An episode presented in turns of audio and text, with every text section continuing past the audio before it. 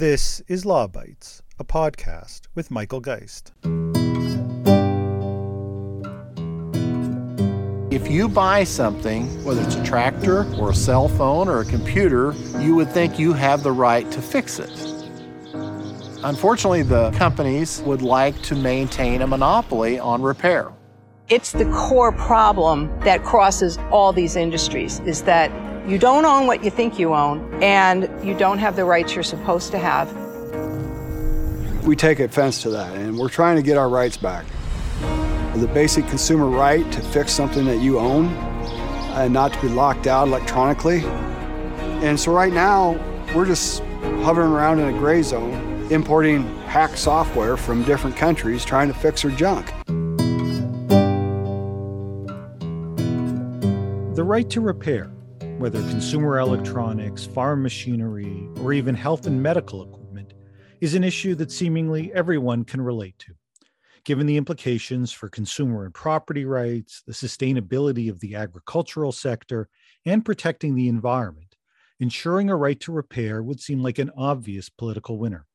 Yet the issue has lagged, not the least of which is because of restrictive copyright laws that can limit the ability to repair personal property. Aaron Perzanowski is a law professor at Case Western Reserve University School of Law in Cleveland, Ohio, and the associate director of the Spangenberg Center for Law, Technology, and the Arts.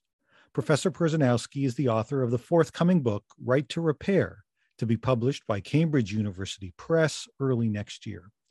He joins me on the podcast to explain why the right to repair matters, how copyright fits into all of this, and what reforms are needed to address the issue. Aaron, thanks so much for joining me on the podcast. Yeah, it's great to be here. Yeah, and it's a pleasure to have you on. First off, congratulations on the forthcoming book on the right to to repair. It'll be published by Cambridge University Press in just a matter of months. And you know, it's it's on a topic that I think we can all relate to. Repair is something that uh, I think we've all had to experience. In my own case, sort of the, the more more recent uh, sources of frustration involved a very expensive oven radar uh, range that uh, I was told could not be repaired because the company simply ceased to produce the control panel that was needed to make this thing run, and there was simply no other alternative but to replace it, which was you know bad for the environment and, and bad for my pocketbook. Uh, and so I mean that's pretty common though I think, and few of us take the time though to think about the consumer rights issues, the environmental issues, much less the intellectual property such as copyright issues that come up in these kinds of contexts. So you know I'd like to explore all of those sorts of things, but wanted wanted to start by asking, I suppose, you know, what prompted you to write a book on the right of repair? So, you know, prior to this book, a lot of my research is really focused on questions of ownership and especially ownership in a digital economy. So, I wrote a book called The End of Ownership um, several years ago now with uh, my frequent collaborator, Jason Schultz. And we covered a lot of those sorts of issues in, in a great deal of depth. And we touched on repair in that book, but sort of as the years passed, I thought the issue of repair really kind of deserved a, a fuller exploration. Um, you know, and as you mentioned, repair it touches on the environment and consumer protection and IP law and antitrust um, and sort of the history of industrialization. And so telling that story really required sort of a book length treatment rather than you know say writing a, a, law review article or something along those lines so i thought i thought the book was really the only way to tell the whole story Okay, no, that makes sense. It's certainly for once people have the chance to take a look at the book you were kind enough to provide me um, with a, an early version. It really does trace historically uh, through so many of these kinds of issues. Uh, I thought we we might get into some of the consumer concerns as a start, and then later get into some of the IP issues. And obviously, there's there's cost issues. There's how there may be deliberate design to create a limited lifespan on products. Now, you your book emphasizes how this plays out in the electronic space with a particular focus on Apple. Uh, can you talk a bit about uh, those issues, especially when it comes to one of the electronics giants such as Apple? Yeah, so you know, Apple, I think, is representative of a lot of companies that make consumer electronic devices. I mean, the scale is different, right? Because Apple is just such an important player uh, in in that space. But Apple, like lots of other companies, has a really strong financial incentive to exert control over the markets for repair of their products, right? Apple wants to sell as many iPhones as it can every quarter. Um, Apple does lots of different things. They make lots of different products. They're trying to, you know, break into uh, television streaming and music subscriptions. But fundamentally, Apple is a company that makes iPhones. That's where the bulk of its profits come from. Um, and if iPhones are cheap and easy to repair, that means they last longer. That means we buy fewer of them. Um, this is not a secret, right? Apple has admitted this basic logic um, in communications to its shareholders. When repairs increase, sales and revenue decrease. Uh, and so, you know, as I said, they have a really strong incentive to, to convince consumers to buy new products and to buy them as you know frequently as they can. Um, so Apple, like lots of other companies, they've developed a set of strategies that make repair less available, less attractive uh, than replacing an old device with a new one, right? So part of this is about the design of the product. You use glue and you use solder, um, and you make it really difficult to uh, replace components. You use exotic screws that make it harder to open up a device. Um, companies have started serializing parts uh, so that they can't be swapped out. You can't just take an equivalent part from an existing device, plug it into your machine, and expect it to work. Um, the economics here, I think, make a big uh, a big impact. Companies oftentimes charge incredibly high prices for parts or for repair services. Sometimes, as you were describing, they just refuse to sell parts or perform repairs at all that might be because they literally don't have the parts in stock, or it might be because of a company policy that says after five years or after seven years, we've rendered these devices obsolete. And even if we could repair them, our policy says we don't. Um, so there's a, there's a whole bunch of strategies that we see companies relying on, relying on out there in the marketplace um, that really make it difficult for consumers to avail themselves of repair, even if they want to. Yeah, so that's the that's the consumer side of the story, and as I say, I think it's one that a lot of us can relate to.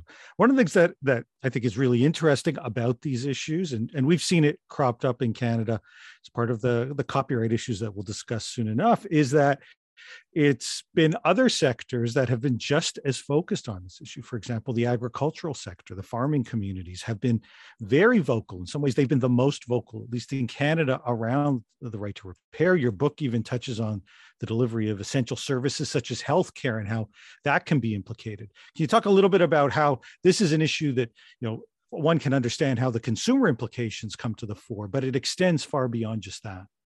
Yeah, I think this issue of repair touches on really every sector of the economy and every aspect of modern life in some ways. Um, a lot of the techniques that I just described that enable these repair restrictions, right? Having functionality that's defined by software, having DRM locked component parts, um, those techniques are ubiquitous.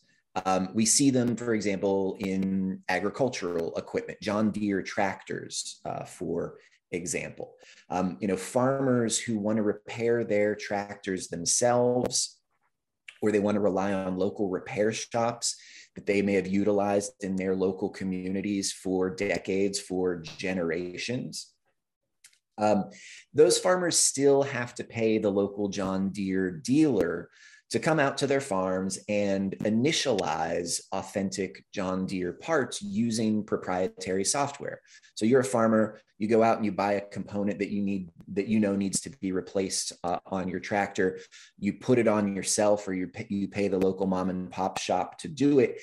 It's not going to function until a John Deere technician comes with their laptop, connects it to your you know million dollar tractor and basically blesses this new component even though it's an authentic you know oem part Um, that I think demonstrates like the power that software really has to interfere with very long-standing practices around repair.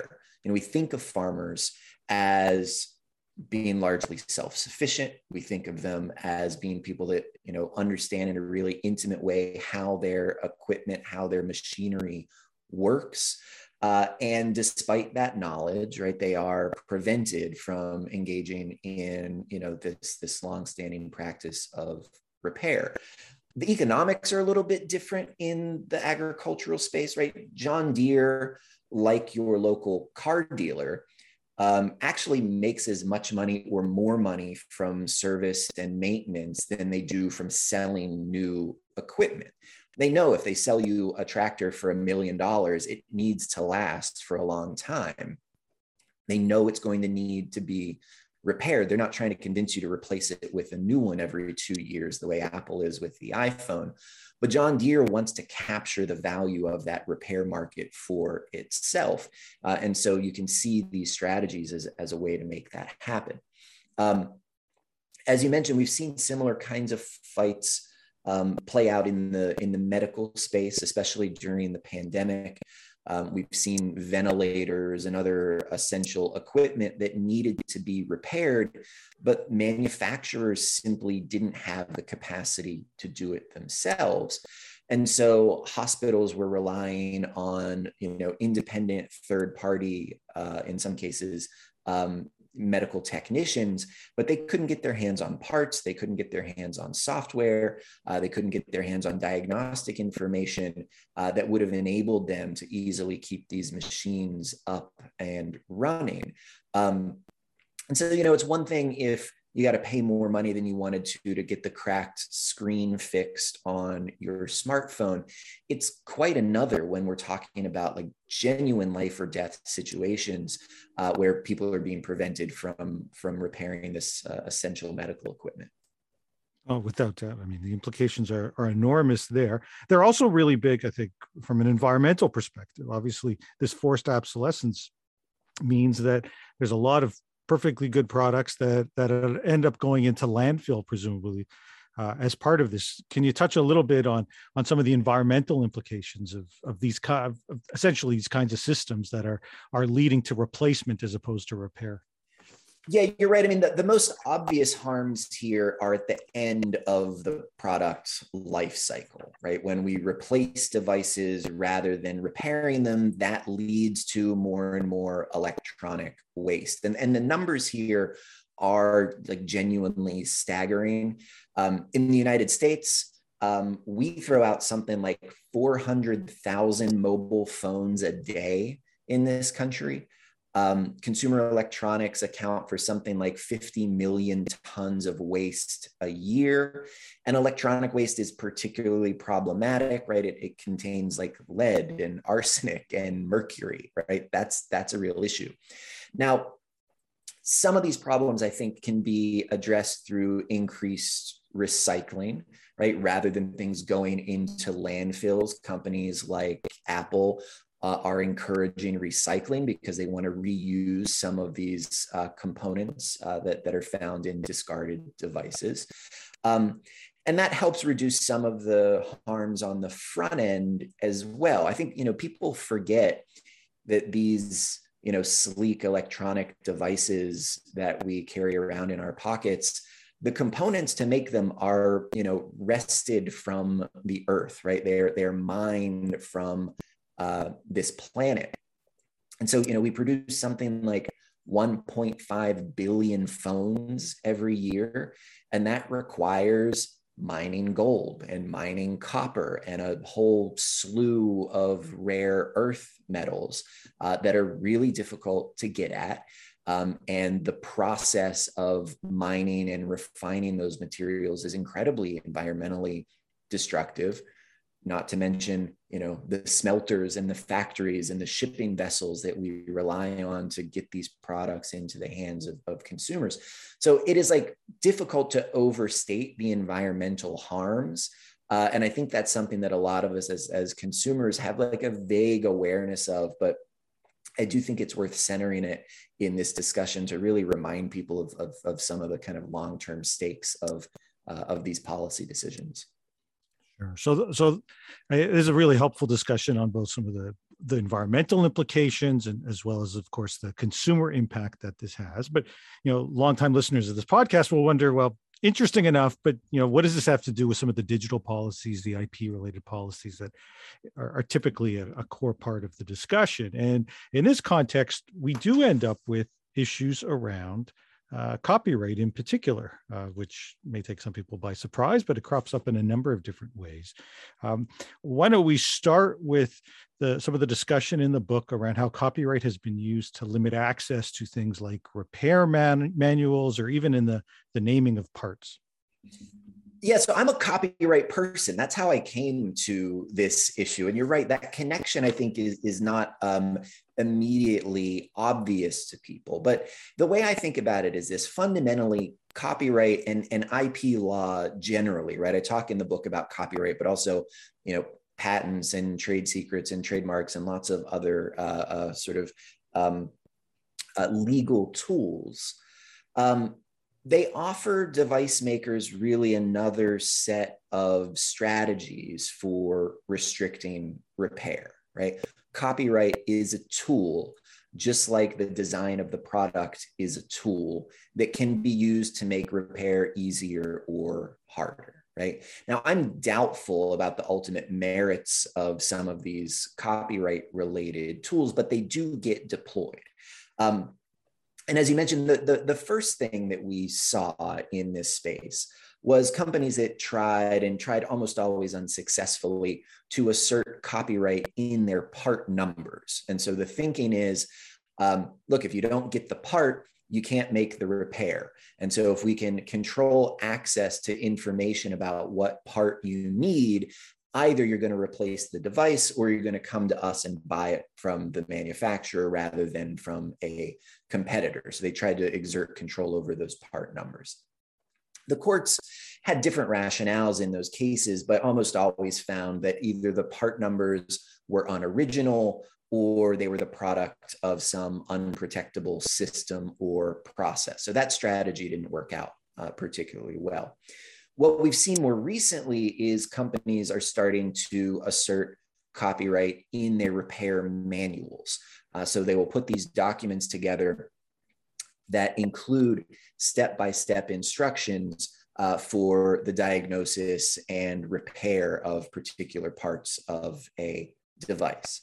Um, that issue came up um, in a really stark way when a company called iFixit that sells replacement parts, but also um, creates uh, and hosts um, a vast array of sort of user generated uh, repair uh, processes, they created something called the Medical Device Repair Database, which was a collection of uh, manufacturers' repair manuals uh, for more than I think something like 13,000 ventilators and other medical devices during the pandemic.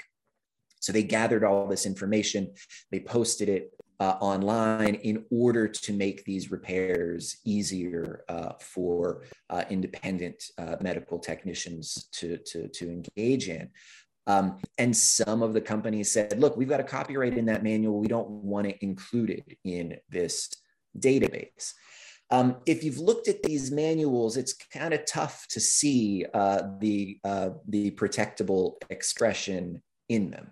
Um, they are, as I said, a collection of step by step processes, um, processes that are typically outside of the scope of copyright protection.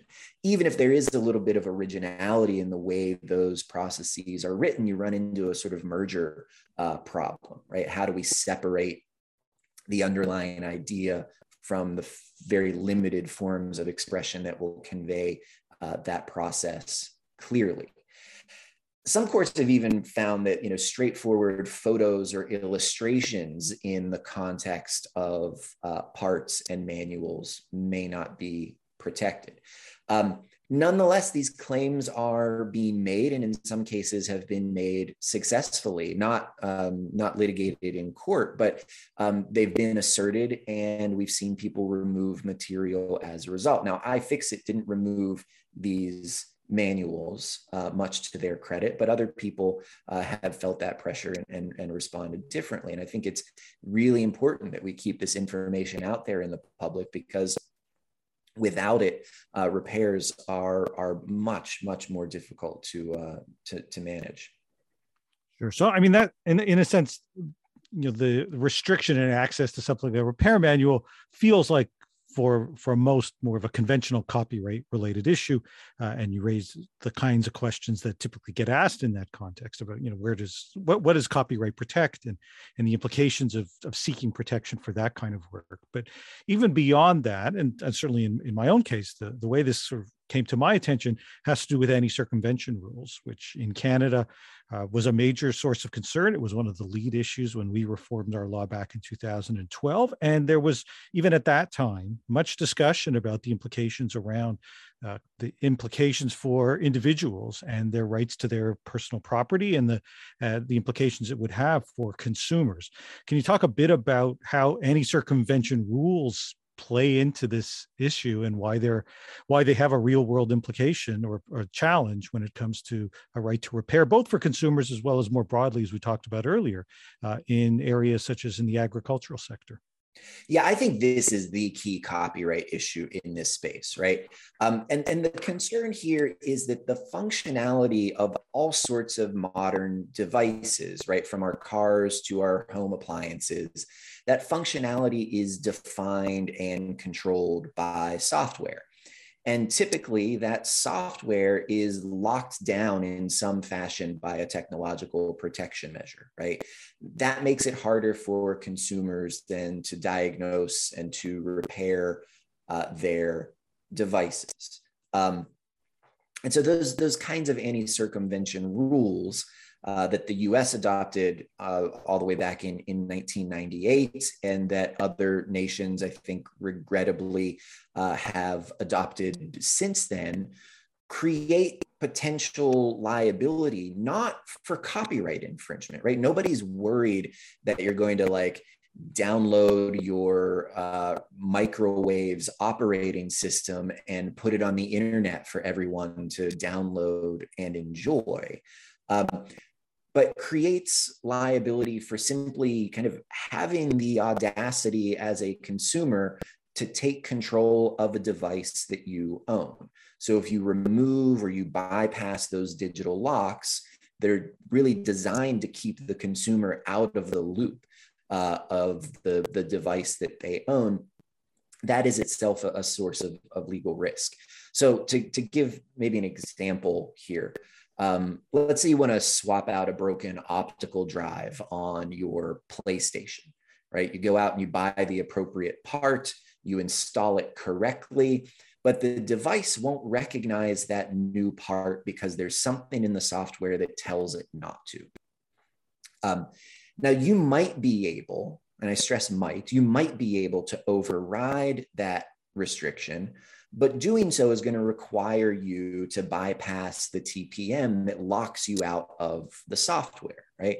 So there's nothing infringing about that behavior, um, but it does require the circumvention of, uh, of that protection measure. And that, that creates a sort of independent source of legal risk. Yeah. Does, the, does the same issue play out for the farmer that we were talking about earlier that would want to repair the, their John Deere tractor and uh, runs into again the same kind of code that if they seek to repair it, they have to bypass the code that itself becomes this kind of infringement?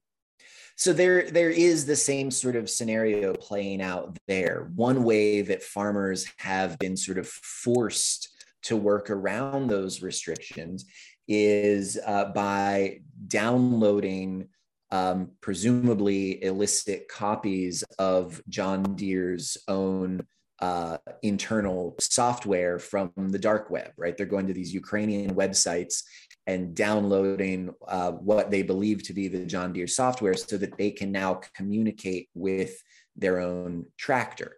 Um, I think that shows kind of a, a, a, level of absurdity here that these are the lengths that farmers have to go to simply to um, repair their equipment with OEM parts, right? It, that that is um, that's a, a, a, real sign that something has gone wrong in the way these these laws have been implemented. No, I think that's right, and I and I think you know thinking about it from a Canadian perspective, there is a recognition increasingly anyway that, uh, that that something has gone wrong. There were warnings back when the anti-circumvention rules were passed in 2012 that this was a, a likely outcome almost an inevitable outcome given how these rules play out. And so we've had a copyright review a number of years ago where there were recommendations to address the issue. We've seen provincial governments begun began begin to pay some attention to it. And the canadian government recently launched a consultation on some copyright reform issues that included this issue. So I'm curious about uh, how other countries have sought to address these kinds of issues, starting, I suppose, with the United States. Has, have there been any carve outs around some of these issues in the United States? So when Section 1201, which is where the anti-circumvention rules kind of live in, in the US code in the Digital Millennium Copyright Act, when Section 1201 was enacted, there was um, an understanding, right, that there would be a series of unintended consequences of this law, and that we wouldn't be able to imagine and to predict all of the sort of havoc that it might create. And so Congress included this rulemaking process, um, a rulemaking that takes place in the US Copyright Office every three years, uh, the purpose of which is to identify um, potential exemptions from these anti circumvention rules. So, if you can prove to the Copyright Office that DRM is interfering with a lawful use of a copyrighted work, you can be granted one of these temporary exemptions. And that process has been going on every three years uh, for you know for more than 20 years at this point. And in the last few cycles, the Copyright Office has recognized that repair is a lawful use of software code. And so it has granted a number of fairly narrow but slowly expanding exemptions for the repair of vehicles and medical equipment, and most recently, sort of a broad category of what they call consumer devices. Um, and I think that's a very positive step in the right direction, but it doesn't fully solve the problem that we've been discussing, right? These exemptions are temporary. You've got to go back every three years and ask again. And as a person that's participated in this process, I can tell you it requires a lot of work, it requires a lot of time, uh, and it is not an easy task. Um, the exemptions are often typically quite narrow. So for the first time, uh, the most recent exemptions, which just came out here uh, a couple of months ago, um, they include video game consoles, but you're only allowed to repair the optical drive of a video game console. Um, you know, you can't replace the flash drive or the power supply or any other component that might need fixing under the scope of this exemption. And I think that the most important limitation to keep in mind here is that these exemptions only apply to the act of circumvention itself. They don't allow you to make or to distribute tools that enable circumvention. So that means that every consumer or local repair shop is supposed to figure out how to circumvent these technologies on their own. They can't simply download a tool that someone else created that does it for them. And as a practical matter, that puts a really important limitation on the benefit of these exemptions. Um, I should also say the US has some permanent statutory exceptions in the anti circumvention rules. Um, but the ones in the statute, you know, date back to 1998. They're sort of out of date in some respects. They're very narrowly tailored. I'd like to see a more permanent solution, um, not through this exemption process, but built into the statute itself that provides a broad exemption for repair. Um, there are some bills in the works in the United States that get close to doing that. And I believe there is a bill introduced in Canada that, that would do something similar. I think that's a better solution than this sort of, you know, temporary piecemeal approach that we've been uh, struggling with here over the past couple decades. Yeah, I know from a Canadian perspective, there have been some private members' bills that have tried to move move in that direction, and that's a response in part the fact that we don't even have the the review that you just described in the United States, and so mm-hmm. it is open to our government to establish new exceptions. We do have some exceptions uh, by way of regulation, but that's something they have never done in the nearly ten years that this has been part of the law. So that without having kind of even something that every three years forces uh, uh, the issue to be revisited, very little seems to happen uh, yeah, the Canada and the United States are obviously not the only countries that have anti-circumvention rules on the books. Are, are there other countries that have have attempted to address this issue as well, especially that intersection between anti-circumvention and right to repair? So I think the other example that, that's worth talking about here is Europe, right? So in in Europe, the the kinds of TPMs that we're talking about in this context, right, that, that relate to software um, fall within the scope of the software directive. Um, and the software directive doesn't actually prohibit the act of circumvention. It prohibits the circulation of what it calls the means of circumvention.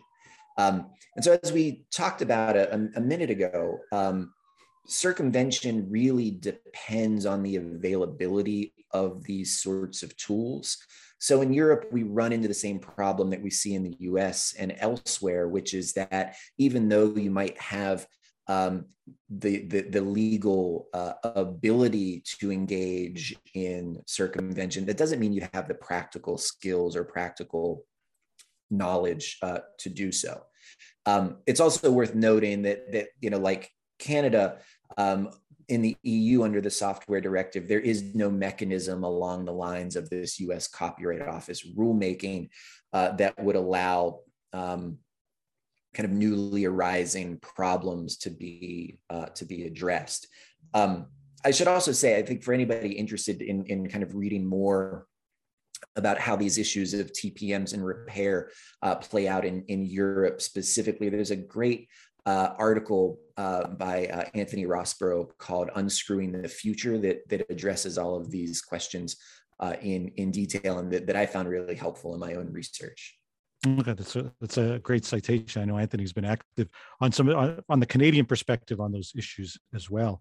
Yeah, um, you know, you know, one of the you know one of the responses that was raised back when when Canada established some of the most restrictive anti-circumvention rules, really modeled on, on, the U.S. approach, was that this was a requirement of the WIPO Internet treaties. And I know myself and many others argued that this was this was simply not the case; that there was far more flexibility built into the treaty. I guess uh, I'm curious now that that we've seen some attempts that that to at least carve out some space in this area. Has there been any pushback from a, a treaty perspective? Was that was that just simply FUD or just simply wrong in terms of trying to claim that you needed something that restrictive in order to comply with the treaty? So, as far as I know, there haven't been any challenges claiming that any of the exemptions that the US has implemented through this rulemaking process uh, violate their obligations uh, under the, the WIPO treaties. And I, I, that's certainly not true for any of the repair exemptions. Um, the language around TPMs in the treaty, I think, is fairly flexible if you read it, right? I mean, it basically requires adequate legal protection and effective remedies against circumvention. Um, like you, I don't think those obligations require the sort of you know full bore approach of the DMCA, and I certainly don't see any reason that those obligations would be you know inconsistent with exceptions that you know basically basically permit what is otherwise lawful non-infringing behavior uh, like repair. Um, you know i also think it's important to keep in mind these anti-circumvention rules at least initially were supposed to have fairly narrow goals right? They were supposed to encourage the digital distribution of music and movies by kind of backing these technological self-help mechanisms with some some legal teeth but that was a choice that has had you know far reaching unintended consequences, right? These rules, as they were, um, you know, as as they were advocated for at the time, you know, they weren't meant to keep you from fixing your tractor or repairing hospital ventilators or, you know, uh, keep you from replacing the ink cartridges in your printers. Um, the fact that these fights keep happening, that these issues keep uh, sort of, you know, uh, uh rearing their head, um, I think demonstrates just how overreaching these anti-circumvention rules really are. Yeah, no, I think you're right, and uh, hopefully, you know, Canada will think will be Canada and many other countries, I suppose, will be will think about you know the need to to roll those back. Uh, you know, I, I, recall arguments around ensuring that that fair dealing and some of the other user rights or exceptions were accounted for with the anti-circumvention rules, uh, as well as, of course, some of the kinds of issues we've been talking about. You know, what, why don't we just conclude with this? You know, at a certain level, you know, one reads the book and here's what you have to say, and it's it, it's hard to see what the counter argument is. I mean, there's there's clearly we're all consumers, we're affected uh, we've got important sectors, you know, in some instances, you know, life and death type issues being affected by this. The environment is being affected by this. Uh, there seems to be little reason not to address some of these issues, and yet it's been really slow going. Um, do you have a, a reason for that? Is it is it the companies themselves that their self interest, notwithstanding their their professed concern for environmental issues, let's say, uh, is such that the bottom line means that they'll they've lined up to oppose some of this? Is it some of the copyright groups that don't want to see any of those protections chipped away, even if it doesn't make sense to apply it in this context? What do you think accounts for uh, the really both the I guess the initial inclusion of these provisions in this way, but even more how it's been a real struggle to see them rolled back in a in a sensible manner? Yeah, I think the opposition to making these sorts of changes comes from the the, the sort of uh, expected corners. Um, as I said before, companies have a very clear financial interest in maintaining control over repair markets. Um, there are absolutely certain copyright interests that are categorically opposed to any reform of anti circumvention rules. Um, I think out of some misplaced fears that that might, um, you know, eventually uh, weaken the kinds of controls they have over, you know, video games and other kinds of, of, of entertainment content. Um, but I, I, I, think it's also important to point out the way, oh, and I, I, agree with you, this has been slow going for a number of years. Um, but I think the momentum is really starting to shift uh, around this issue. And in part, it's because some of these same companies that have been the biggest opponents of the right to repair are really starting to see the writing on the wall. Uh, last year in the United States, uh, we had right to repair bills that were introduced in 27 states.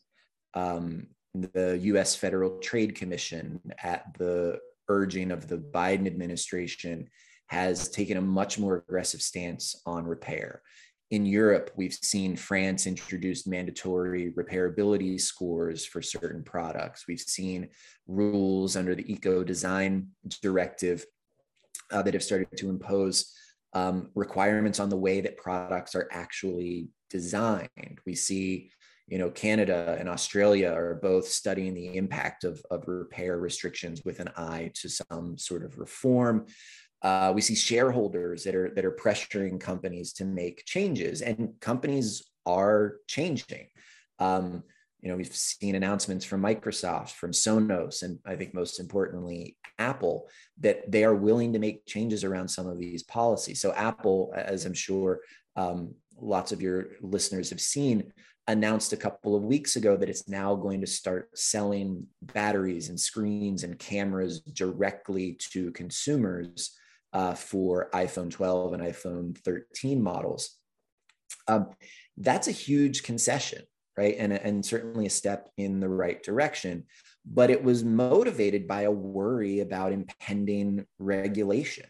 Um, so I remain kind of skeptical about what Apple's motivations are. Um, you know, we don't know what those parts are going to cost. We don't know um, you know what hoops consumers are going to have to jump through in order to to get them but i do see some encouraging signs that, that things are moving in in the right direction um, that's happening slowly. It's happening as the result of sustained effort from from lots and lots of uh, advocates in this space. But i think it's also a sign that you know this is like a, a fight that's not only worth having but one that's actually winnable. Um, and for those of us that have been you know paying attention to issues in the copyright space uh, winnable fights uh, don't come around all that often. And so um, i'm i'm you know really excited to see how this one plays out yeah no this is true but uh, you know i think we have seen that momentum and i think that uh, your forthcoming book really adds important fuel to the fire. It gives that kind of context that for some may be missing from both a historical perspective and, and provides a really persuasive makes a persuasive case for for why this is a trend that needs to continue both in terms of what some of the companies are doing but then even more what the, the need for legislatures and politicians to step up as well aaron thanks so much for joining me on the podcast. It was a real pleasure. Thanks.